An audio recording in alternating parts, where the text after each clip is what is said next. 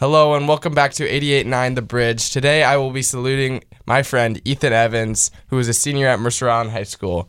Me and Ethan got to know each other from the Mercer Island golf team, where we played together for three years, and Ethan was the captain for two of those years. So, Ethan, what are your favorite memories at Mercer Island High School?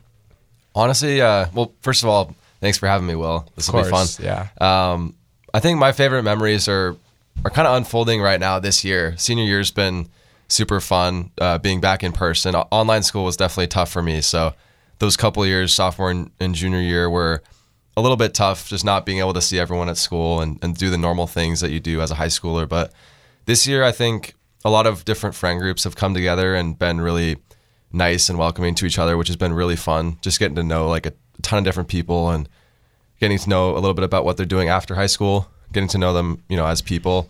And then obviously the golf team has been one of my best memories um, with guys like you and, and other people that are, you know, really good friends now. That's been a lot of fun, especially being the captain this year. I've been, you know, fortunate to have some success as well, which is which is cool. And then um, yeah, I mean, I've had definitely some good teachers here, some fun classes. I'd say microeconomics has been my favorite class. That's that, that was this year. But um, yeah, Cool. So, I know you just talked a lot about high school, but what's after high school? So, yeah, what are you doing? yeah. So this summer I'll be playing um, a couple golf tournaments, and then you know hanging out hanging out with friends a lot, probably going out on the lake, stuff like that. And then I'm going to be attending Duke University next year um, in the fall, so that'll be that'll be really fun. I'll be playing golf there, and I'm pretty excited to go across the country and kind of start a new adventure over there. Yeah, that's awesome. That sounds like a really good plan. Um, lastly, what advice and wisdom do you have for underclassmen?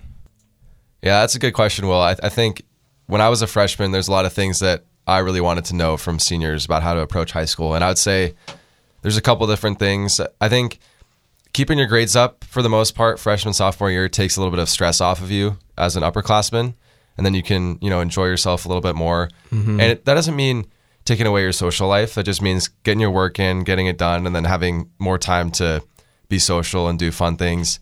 I'd say um, don't limit yourself to a friend group of you know two, three, four people throughout high school. Like I, it's definitely nice to have a couple close friends, but try to branch out as much as you can. Um, I wish I did that a little bit more because you're gonna make a lot of great friends that way. Even people that you would never think that you'd be friends with, and you end up having something in common. So.